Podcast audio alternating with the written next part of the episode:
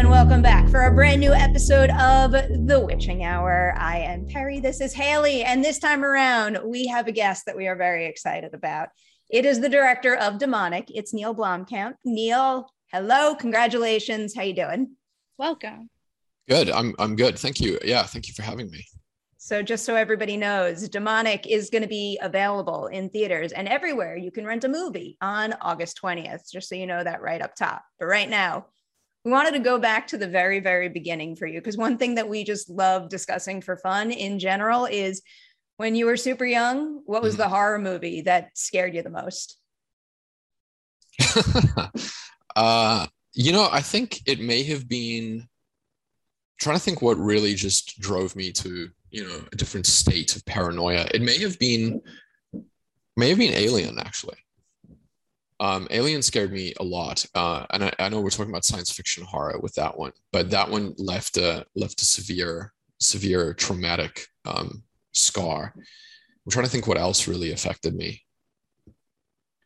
I think the omen also i was quite young when i saw the omen. That was another one that was like i had issues with that I'm curious what, like, thinking back on them from sort of an adult's point of view, what do you think it was about those particular approaches to horror that really unnerved young Neil? Actually, wait, I have another one that I just remembered. And this, I think I was six or seven with this.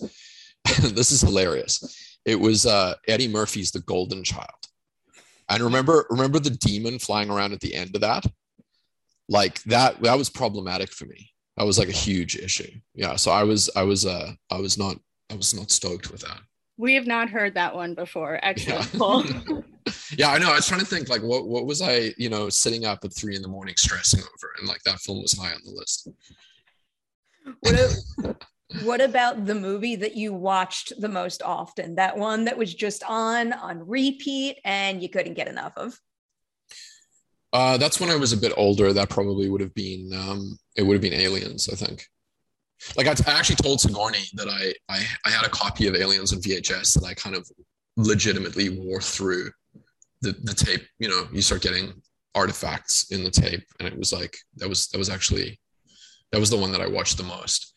Um, but in South Africa, then I mean, I guess everything was VHS. There, there, were very few channels, so it was more about having you know physical copies of things. There's certain VHS tapes that I wore out as a child, but that yeah. doesn't mean that I have thrown them away, even though I don't own a VHS yeah. anymore. I don't because kind of uh, everything like I, I was, you know, it was 1997 when we got to Canada and the move to Canada resulted in like very, very few things coming here. It's kind of like a, it was, it, if I think, I think if I still lived in Johannesburg, I, I might actually have it. Um, I just bought Batman on V on VHS the other day. I saw it in a store. So I, I mean, I love Tim Burton's Batman so I have, uh, I, and then I was thinking, I need to, I'm going to get a whole bunch of VHSs. I think. I was just going to say, it's kind of funny that the, uh, you know, the sequel to the first film that came to mind that really messed you up as a kid became the one you couldn't let go of and kept watching. Obviously, they're pretty different movies, but do you think that sort of obsessive relationship with aliens would have happened if you didn't have that intensely terrified relationship with Alien first? Uh, it may not have. I mean, they they really are connected. Um, to for me, they're they're they're definitely connected. I mean, the first one with with Alien, there's an area in in South Africa that's kind of uh, Durban is the city, and then there's a there's a smaller area called Umhlanga, which is like a holiday resort town. And we used to go there when I was when I was a kid. And the apartment block or the you know the sort of holiday flats that we would stay in would do this thing where they would play a VHS they would play a movie each day on VHS, like down on ground level, that would be circulated through all of the the building on a certain channel, and that was that was where I watched uh, Alien at at uh, six or seven or something. That kind of like just fractured my head, and then we went down to the beach, and I was like, you know, playing around on the beach after seeing Giger's xenomorph, and and so then I became kind of obsessed with it. And I went down to the reception and asked them what it was. And they like showed me the name of the film and stuff. So then when I got back to Johannesburg, I, over the next few years, kind of tried to figure out how to get my hands on that. Um, and then that turned into into Aliens, and and then Aliens was the one that I watched more. So they're very connected to one another. Do you think that there's any supernatural horror out there, specifically ones involving aliens that are kind of tapping into what made those two movies so special for you early on? Because, yeah, I know we've seen those franchises continue. You're not a stranger to that, but it it feels like it's been a very long time to me since we've gotten into that kind of alien driven terror. I mean, I wish that was the case, but I'm not sure that that is the case.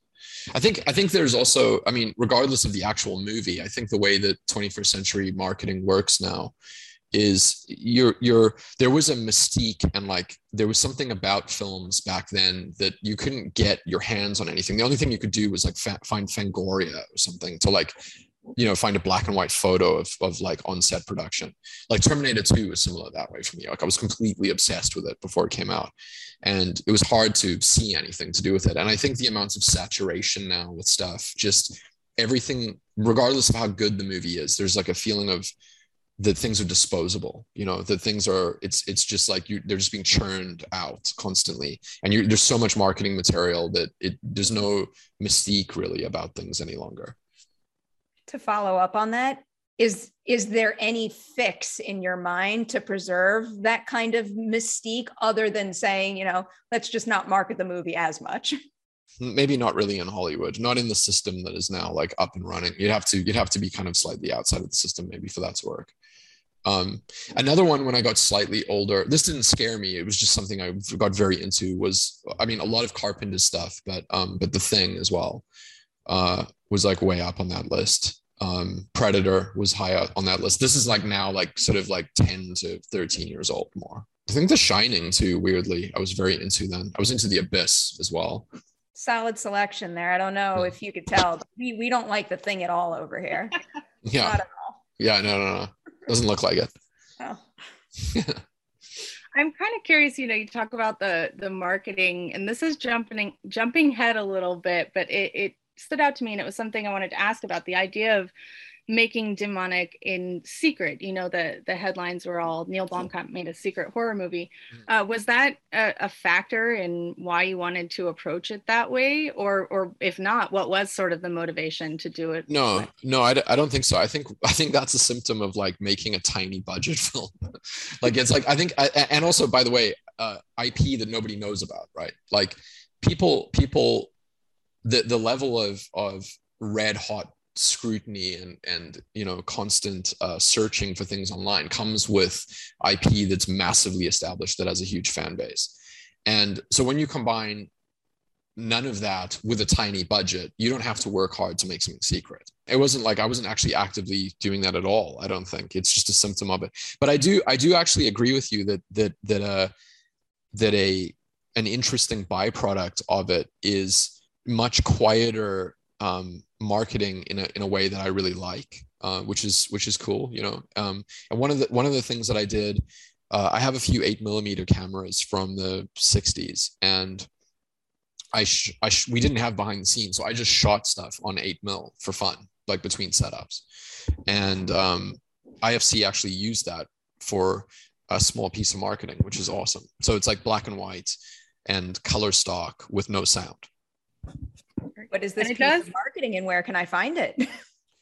Uh, I can I'll, i can find it and send it to you. Yeah, I, I think it was more it was it was like almost like social media level stuff, but it was um, when I was shooting it, I had no idea what would happen with it, and I just thought it would be awesome to, you know, to to document something that is in the horror space with something that feels like the tools that you would have used in 1977 to like film behind the scenes. It just felt cool and it's hilarious that there's no sound. So you know, um, it has a it has a it has a nostalgic, authentic, cool feel about it that I really like.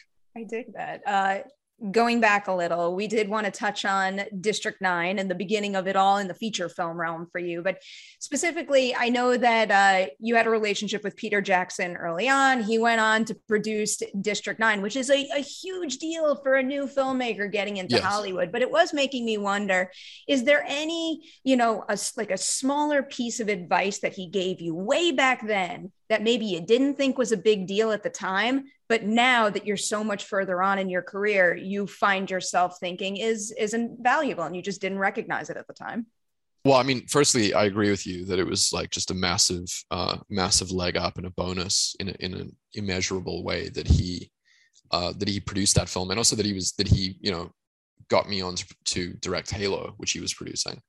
Um, but I mean, there were a lot of things I learned from Pete. Like uh, I hadn't I, at that point I'd never been around a filmmaker of that stature, and I think I, I wouldn't say it was like one piece of advice. It's more just soaking up being around someone who's done what he's done and kind of seeing how he approaches filmmaking. I, it, it was very eye opening for me. Um, one the one thing that was said when we were writing the script because um, Terri, who wrote it with me, she she and I would go over to Peter and Fran's house and we would discuss um, the story. And one of the things that came out of one of those sessions that was really a line that I always remember is is because it's it's like common with writing to kind of like just you know get stuck and hit the brakes and just kind of go off and decide to not work on it for a while. And the the one line that I always remember from there was write it wrong to write it right. So just like write, just do it and then evaluate it and then modify it. So um, but yeah, I would say in general it was more a case of soaking things up by um, sort of osmosis was was more uh, long term meaningful, I would say. Write it wrong to write it right is an interesting uh, concept and this probably reveals a little too much about my own self doubts but like how do you then know when you've gotten it right like what's your journey to take you past the point of knowing you just need to get it out to where you feel that you you hit the spot it needs to be i think it's more a case of evaluation like um you can go back and and read it and see what feels wrong and then adjust it. So mm. um where, where I think what happens a lot of the time is that you may not actually put it down on the page because you're second guessing stuff. Yeah it was an interesting process though. That whole that the, the whole thing was was a really interesting time because I had looked at what a lot of directors that I like Ridley Scott was a director that was like very influential to me and I loved what what he had made obviously like like everyone does. And he had gone through commercials uh, for a very long time actually. He was a commercial director and then had had gotten into feature films. And then and then you start realizing that David Fincher had done this and like lots of directors had done this. So as I was coming out of animation, I wanted to I wanted to do that as a stepping stone to getting into um, into feature film directing. Like my my eye was on features like pretty much from the time I got to Canada, and one thing that happened that was hugely beneficial was um, was Ridley Scott's production company, which was, at the time was RSA Films, signed me as a commercial director. So because of RSA's connection to Hollywood, um, Jules Daly, who ran RSA, had me meet a bunch of Hollywood agents because I had no agent. Uh, and I met a sequence of them. And the final person that I met was Ari Emanuel, who I instantly really loved because Ari is just, you know, this larger than life personality. And I ended up signing with him in WME. And that, that, that sort of um, help that that provided to me was something that got Mary Parent, who was producing Halo and who had produced uh, King Kong with with with Peter. Um, he got her my stuff that I had made up until that point, and she gave it to Pete.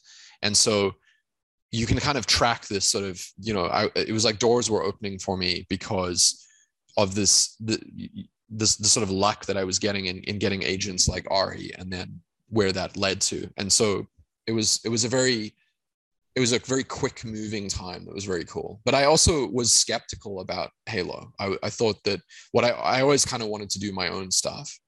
And i felt like what would happen would be that i would be a young director that would just be thrown into a meat grinder essentially working on like a giant studio film with giant ip and I don't know whether that would have happened or not because Pete may have actually protected the process. But what what ended up happening in that film, dying and the birth of District Nine, was more beneficial to me um, because I got back to being able to do my own stuff, um, but with the support of like a really really you know awesome filmmaker. So it was it was a good it was a good process, but it was difficult going through it.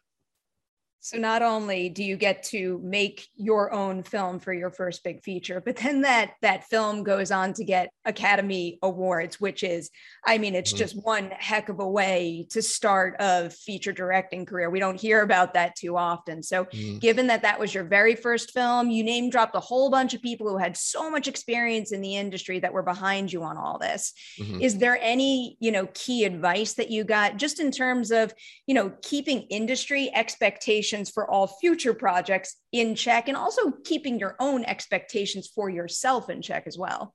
I think District 9 is uniquely tied to um, to socio-political and sort of racial discussions that are the result of living in South Africa. And I think those topics are very interesting to me.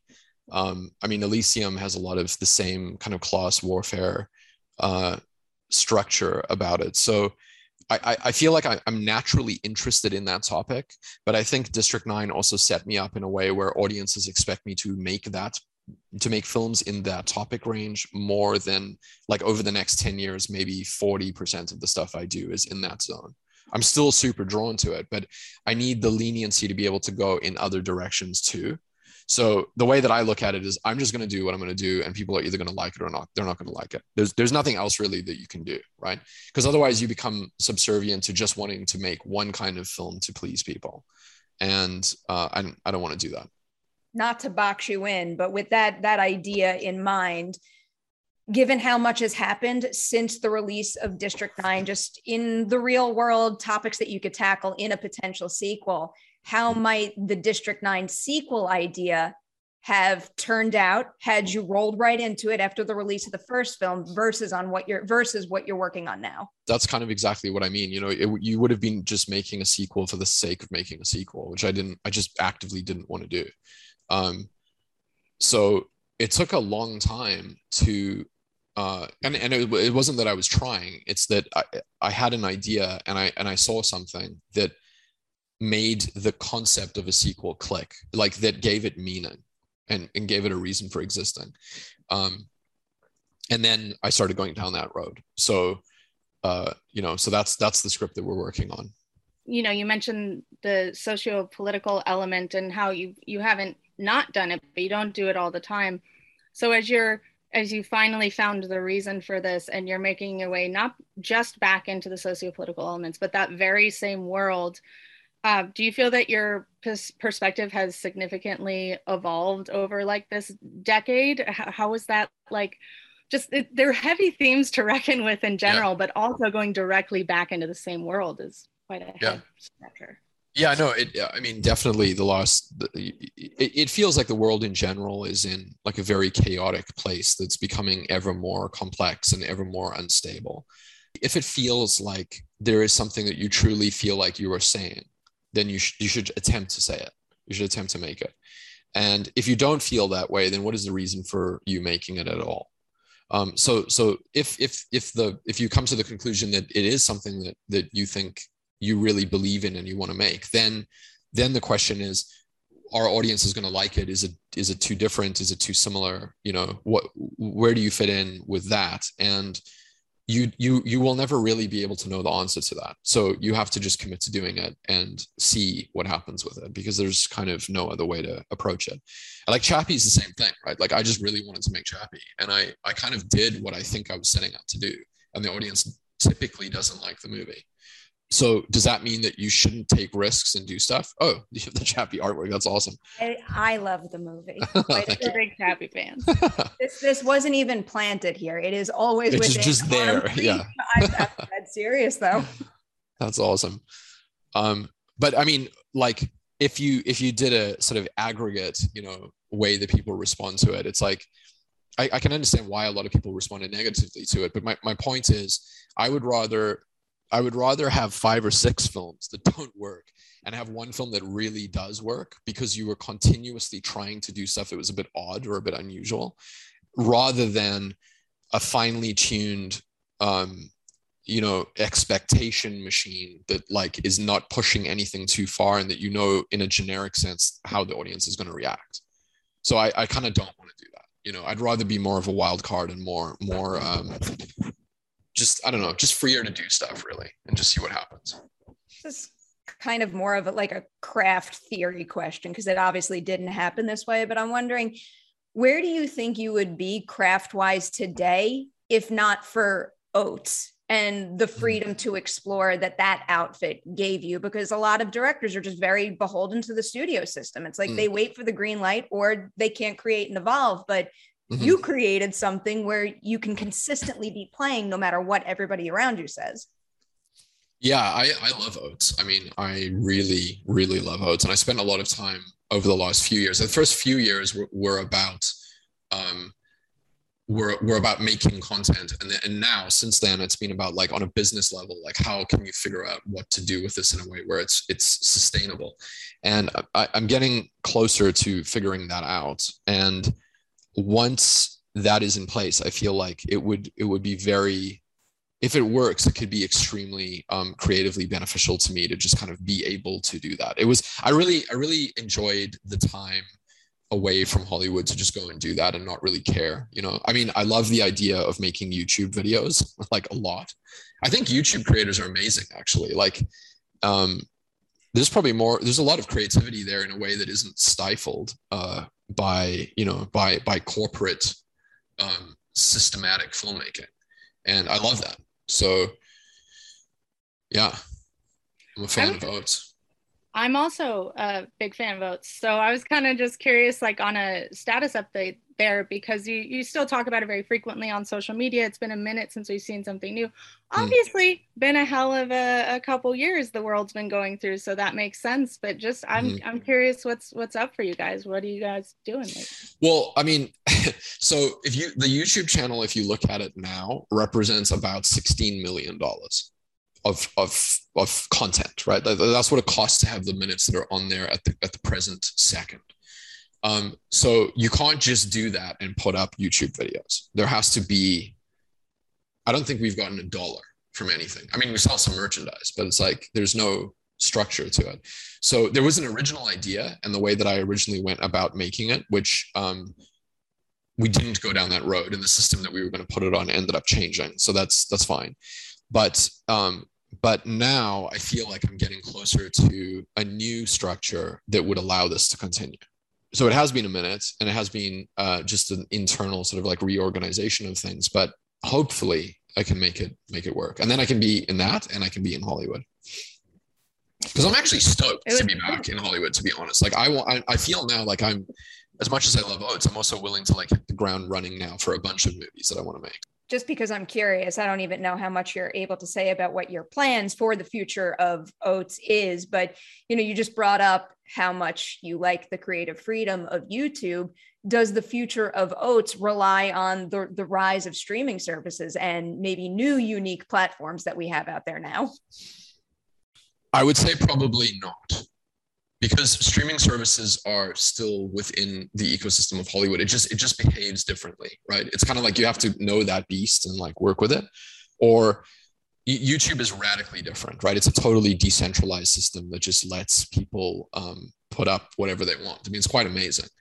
Um, and and uh, the revenue streams wouldn't be from YouTube. It's just that YouTube would be the place that you could witness the stuff that you know that is up there. But but no, I, I, I mean, the stream, the streamers are the same as, as, as the film studios. It's all the same. It's the same kind of process that you go through, right? It's just, it's a different way of, of doing things. Coming off of that um, experience, what, what do you think it was that made you ready to hit the ground running with studio projects now? Um, I, I just, I don't know. I just feel, I feel like I took, you know, I took some time off. I really like what we did with Oats and I feel like I, I like the idea of um, making some projects that exist in this larger three act, you know, mythological storytelling kind of setting where I, I, I think I think it's why I like feature films more than TV in general is that there is it, it is operating on a slightly more campfire mythological kind of experience. It's something you take in at once. And short films don't do that and TV doesn't do that. And I think being at the right you know the right budget level with the right story in in features does do that so i think it's more of a creative thing really than anything i just feel like i want to do it now all right digging into demonic specifically now I, I, guess let's just start with a big broad question. Where did the uh, the beginnings of the idea come from? Because you know, from my limited perspective, I watched the movie and I'm like, well, you could either start with wanting to make a demonic possession movie, or you could have the idea for this technology at the core of it. You know, it was kind of actually both. I mean, it was very the, this film is very weird and unusual in the way that it came about because it's kind of a, it's it's almost like a hybrid between oats and filmmaking in a sense because I, I, I, I was I was ready to go back into Hollywood and start directing some films, and and then the pandemic happened, and it was like everything. I didn't want to sit around and not work on anything for you know for for several months while we were figuring out what was going on, and I always had this obsession with um, paranormal activity and Blair Witch Project in the way, and this probably goes back to YouTube and, and Oats and everything else in the way that um, I love the idea of filmmakers going out with their own resources and doing stuff. Even a, a decade ago, I remember thinking I want to make a self-financed horror film at some point because I love, I just love that idea. So I kind of had that in the back of my head when the pandemic began. It felt like it was a gap in time that would be a good a good place to kind of experiment with that idea. And so when when I decided to do that, then I I looked at a few different concepts that I had um, one of them was a bit more experimental and a bit a bit more like something that would, would be very well suited to oats which is the idea of using volumetric capture and which is how the simulation scenes were rendered. Um, and i knew i wanted to use that but i knew that the technology was very new and very early and very kind of glitchy in the way that it looked. And and unless you could come up with a narrative reason why that would be in the movie it you you wouldn't really be able to use it and then separately from that, I also had this idea of the Vatican um, operating in more of a nefarious 21st century way, like a, a, different way of looking at, at the Catholic Church and and exorcisms and um, the trope of of you know the, the Vatican within the, the, the horror context. It was, it was I was thinking like what would it look like if it was more using its own capital to buy up Silicon Valley tech companies and more of a just a different approach to it. So i kind of merged those two ideas and and coming from wanting to make something like paranormal activity it was like well you probably have a demonic possession element. And that when you combine that with vr it just kind of the film just sort of emerged. It was an emergent process of just combining things and you know working working on a horror film during the pandemic You've done like a lot of genre blending throughout your career, which makes a lot of sense now that you list like the movies you were really hooked on when you were younger. But uh, there's something about you said in a recent interview you're very interested in the near future of science fiction, and that certainly applies here. But how did putting in such a strong paranormal element, which is a bit, you know, aliens, robots they fit within the sci-fi realm really securely. Um, yeah. how did how did the demonic element of demonic well i didn't mean to say that but that's fine challenge you in new creative ways? The biggest challenge was more just a directorial style really than anything. Because i mean it's it's hilarious that it's like the most you know it's by far the cheapest film that i've done but it's also the most controlled and stylistically sort of very precise. So like the camera the camera moves and the editing pace and the the sort of shot selection and the way that things were assembled was very different to the other stuff that i've done on purpose. It was much more mechanical and much more it was designed uh, what i what i really the only thing i was really trying to do was create this this simmering tension that was underneath the film the whole time like a sense of like dread that was floating around. And so i would say um, it was more it was more of the, the, the biggest creative thing that I was aware of was wanting to slightly alter my directing style to fit that more than anything else. And that, and I guess that, that comes with the idea of slotting in demons and, you know, this more religious horror point of view compared to the other stuff I've done before. I have two, uh, I guess, seemingly silly uh, naming questions for you. The, fir- the first one is I just love hearing about how someone settles on the title of a movie because similar to my question before, it feels like, you know, you could go demonic, big or broad, big and broad, or you can come up with a title that more specifically gets at the unique technology that's specific to your film. So yeah, what was it that drove you to demonic ultimately? Um, well, the actual name of the film for the longest time was Unlocked It was always called Unlocked, and we we referred to that pretty much like right up until just before IFC bought it. And AGC Studios and Stuart kept saying that there, people are just not going to associate it with a horror film. And so I, I, I jotted down a bunch of other titles, and Demonic just seemed incredibly direct, like just in, incredibly direct. And I was like, and I, but I wrote a few down, and they came back with just loving Demonic because obviously it, it, it, you know, very firmly puts it in the genre genre that it's in. And I kind of liked how laser pointed direct it was. So I was like, okay, Demonic it is very much respect that choice. Yeah. The other naming question that I have for you, and this this might be a better question for for Carly to answer from her perspective as well, but how do you come to the decision to name a character the same name as the actor playing? I just wonder from their perspective. Yeah. That you know gets you into the role more, or that creates yeah. any confusion. I don't even know. So um, this the, the whole reverse engineered like process that I described this movie took, right? Which is much more of building a movie out of puzzle pieces. So the pandemic's on, we have the oats mentality, like let's just put some some stuff together and shoot a horror film during this period, right? So when you're putting those puzzle pieces together, one of the things is w- which which actors would be cool to work with, like not only in this environment but just talented actors in general. So Carly, I had done work with in Oats, and I really loved working with her. And I thought she um, had the you know the the the talent level to just bring this character to life. So before like in the process of blending volume capture and VR and the Vatican and like these elements, um, before the script existed, I knew that I wanted her in the lead of something. I just named her Carly and it just stuck. and then I kind of did that with everybody else. Um, like I mean, well, Michael, I didn't, but Michael Rogers, Chris Williams Martin, uh, Carly, they were all in Oat stuff, and I wanted, I just wanted them back in something that I was working on, and it just, it felt like the right mentality, and I knew from an acting perspective they would be really awesome. And then uh, Kandyse McClure and um, and Terry Chen were, I, I knew both of them, and Carly knew them even better, and and we discussed a lot this idea of like the team that we were building and how to how to do the film. And she sort of like re-reminded me about them. And so and i'm you know a huge fan of both of them. So then they ended up in the film. So everyone is kind of from this very much like puzzle assembly process um, and so that's how her name is carly.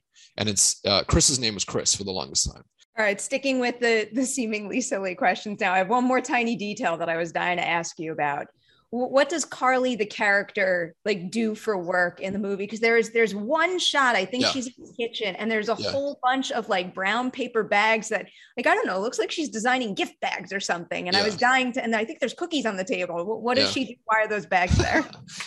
yeah th- those are two separate things like what she does and why the bags are there but um you know we just cut we cut the film down to just get it to like you know a, a, a quicker um, pace despite the fact that i actually wanted it to move slower. So the cutting pace is slow but scenes i took out scenes that weren't moving the story forward. So one of them is a coffee shop that we filmed in um, here. I think that she's a barista. So we actually shot a whole scene with her as a coffee barista. Um, which is cool. And then the gift thing, those were uh, like charity gift baskets that she was putting together for um, for charities that she's a part of. And then I and then I just ended up cutting the I cut I cut the scene that kind of explained those, but I was like, people will probably wonder what these are, and that's interesting in a horror movie. Haley well knows that I focus yeah. on tiny details like that. Like I'm the one that's going to catch them, so I had to yeah. ask you. Yeah yeah it's it's uh i think there's one shot of her leaving the coffee shop that we kept when she gets into her car when she's putting on her absolutely amazing 1980s jacket that like incredible parachute jacket thing that she has. That's my favorite piece of wardrobe in any film ever. Well i mean speaking about tiny details do you think we should should move into the spoiler section? Because i know yeah. we've got some some fun questions to to talk about what you guys did I, yeah. Cool. Do you do you want to go first, Haley, or or should I? Oh, please. I know you've got plenty. Get right. in. Just in case this is this is the time. If you have not seen Demonic, you know what to do. Go watch it again on August 20th. You can rent it anywhere or see it in theaters and then come back to this conversation. So this is it, your one and only spoiler warning. I have just so many world building questions here. And it's it's funny you said that earlier about preferring the feature film format to television because when I walked away from Demonic, all I kept thinking was this is an idea that would really well suit I guess like the anthology format where I want to see all of the different outfits that the Vatican has purchased and what they're doing differently in each yeah. one of them. So, do you picture that world being, you know, this Therapol is doing it this way, but another place in another yeah. country or another city is doing it a different way? Yeah, exactly. I mean, like the way that I was explaining this concept of of knowing I wanted to do something like paranormal activity and then dusting off ideas off of a shelf, the Vatican idea which I had for a few years before, was much bigger in scale than than a hilariously you know smaller horror film. It's kind of cool that it's in this horror film. Actually, I'm stoked. But if you were to make other films at a larger scale, the concept was the original concept was if demonic possession is real and if the vatican and the you know the catholic church goes about um, training priests on how to exorcise demons then could mass murderers in history have been attributed to demonic possession? So could you have dictators or like global level, you know, genocidal events be be the result of a demonic possession? And if that was the case, how would the Vatican go up against a dictator and their army? So it was like a, a very much larger sort of, you know, borderline geopolitical concept. Um, and and so it's it's scaled down for this in the sense that they're they're buying the VR, they're buying the company that, that specializes in medical virtual reality, um, because it would be an interesting way to snuff out who was possessed and who isn't actually possessed. Uh, so I I would actually be really interested in making other films that scale up in terms of production size to see what else the Vatican is in fact doing.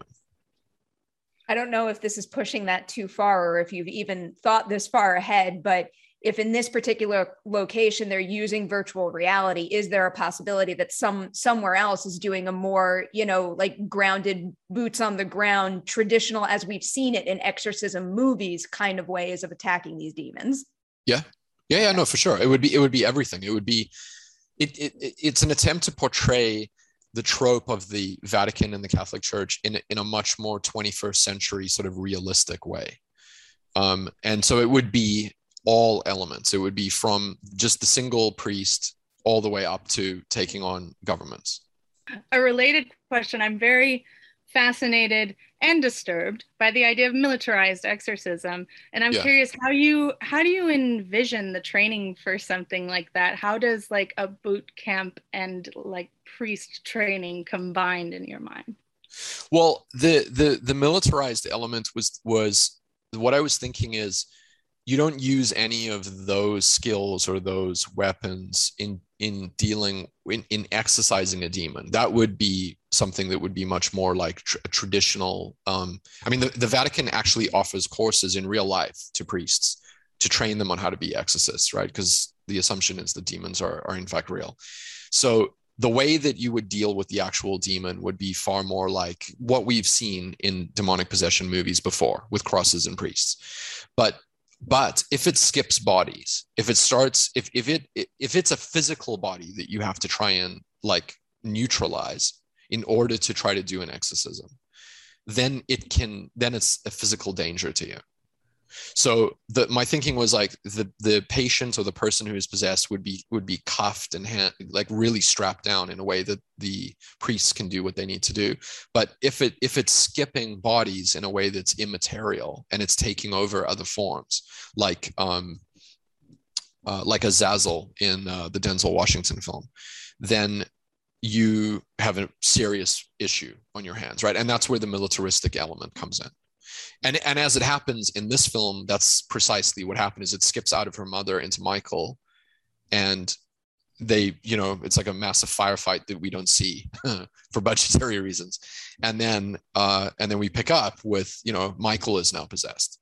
Um so that's the thinking behind it. I guess the training would be a combination of first you they'd probably just hand select like priests that are very high ranking, like good exorcism style priests, and then train them for layer two. How about the the design of the demon that we wind up seeing? Were there are there any uh, you know mm. previous influences in film and television that you took from, or or any kind of actual research that you did in order to formulate that look and design and ability? I love that creature so much. It brings me endless joy. Like its massive beak and stuff is just absolutely hilariously terrifying. But um, this film is very strange in the sense that I find it very difficult to point to references for it. I, it's weird. It's like it feels like everything to do with this movie was just sort of created in a vacuum. And um, I know that there are obviously subconscious references, but I don't. I just don't really know what they are. I guess maybe The Exorcist with the upside down spider walking, but I also know that I was obsessed with Troy James, who is the performer who did that, and I saw his stuff and just wanted him. I wanted to work with him on something. So so I can't really point to the exorcist. So in terms of designing the creature, there's nothing that I am consciously aware of that I can point to. What I what I what I think happened is I was just in the pandemic and and then to do with to do with these topics, I was reading a lot about the the plague in the Middle Ages and the and the, the plague masks that they would wear. And I think that that has a beak like quality that may have just sort of morphed neurologically into the idea of a crow and a raven. And I'm also interested in crows and ravens. And I have an African gray parrot. I don't actually know. I know that I wrote down in the script exactly exactly what is in the movie and I gave that write up to this amazing concept artist. Um, her name is Eve Ventru. And like, if you have the Chappie art book, which you do, you may be very interested in Eve's artwork. It's amazing. So I gave, I gave Eve the write up and she sent back, I gave her the write up and I also gave her some references of um, not only like black crow and raven feathers, but also like um, very coarse kind of shitty goat and wool hair, like hairs as well and it was sort of a combination of those. So the surface would be sort of exposed bone and ribs, like black bones and ribs, with these hairs and these feathers, and then the you know the the general kind of avian approach to the the beak and and anyway, she sent back one image that was the easiest concept design process I've ever done in my life. She just sent back the image basically that was like, I want that exact thing in the movie, and um, then I gave that to uh, Werner Pretorius's company, Amazing Ape, and they built a seven foot, like 1980s, you know, monster suit with an animatronic beak. Uh, and then we we filmed, obviously, we filmed sequences like when it comes out of her closet, where it's a physical uh, suit performer. But what was more unique and more weird was that we also used that suit in the volumetric capture stuff, which is in- incredibly strange conceptually in visual effects to because everything now is a computer generated monster. So it's like oh i wish i could see the occasional suit based real monster. That would be cool. Like it feels a little bit more like you know nightmare on elm street or something.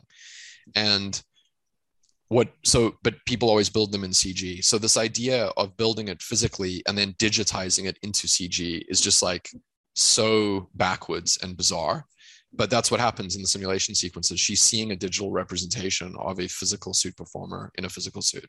Hearing you describe that makes me realize why I like the look of it across the board in this movie so much. And it also makes me like, is that a is that a, like a practical reasonable way for other movies out there to maybe steer away from creating something entirely digitally and still be able to play with it but start from a practical place the problem with volumetric capture is you cannot play with it. That's the thing that's so weird about the process, right? Like motion capture makes a lot of sense to audiences and, and makes a lot of sense to filmmakers because you can infinitely adjust it. You can apply the motion of the face and the motion of the body to any creature or, you know, bipedal anthropomorphic thing that you want.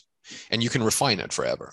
Um, volumetric capture, on the other hand, is is three dimensional capture of your actors in hair and makeup and wardrobe in a way that they are locked in. The same way that if you were to film them with normal cameras on a normal shooting day, you can't adjust that footage unless it went into hardcore visual effects. So volcap is the same thing. You just get exactly what it is that you captured, and there's there's nothing you can do to it. And and that's why the fidelity of it needs to be a few years out from where it is now for it to be like mass adopted because what you see in the movie is kind of for the actor to have any space to move um, because obviously the resolution would increase as the cameras get closer to them. Uh, so to move the cameras back barely enough to have them be able to move the resolution drops off to where it where where it is in demonic. So i would be very curious to see what other filmmakers would do with it another thing that I'm curious about is if there is any real world truth in the technology that we see the priests using in the movie. Because I, I know it's, you know, it's fictional, but I find in these kinds of scenarios, there are always like tiny nuggets that maybe in the real world, we are yeah. kind of on the cusp of actually applying. Well, I for me it was definitely generated backwards. It was generated from the idea of wanting to use volume capture, which led me to VR, which led me to coma patients that may be possessed. But once once I had that, I did go and look into it to see if there was anything. And the only the, the, the answer is basically no, but the closest thing would be it would be a uh, Neuralink, right from Elon Musk. It's like that they're they're there's actually there's another there, Valve, which is a very well-known video game company, is also experimenting, I think, with uh, with brain-computer interfaces. Um, and so somewhere between what Valve is doing and what Neuralink is doing, um, it's it's kind of like nothing is really like it's portrayed in the movie yet, but I think it will get there surprisingly quickly. I think all of a sudden it'll be because all you're really doing is you're just intercepting the the optical nerve or you know you're taking any one of the senses and interrupting them and then redirecting them to something else which is theoretically completely possible and kind of i think proven as well. So i, I think it'll suddenly begin to happen that there could be things like uh, like therapol.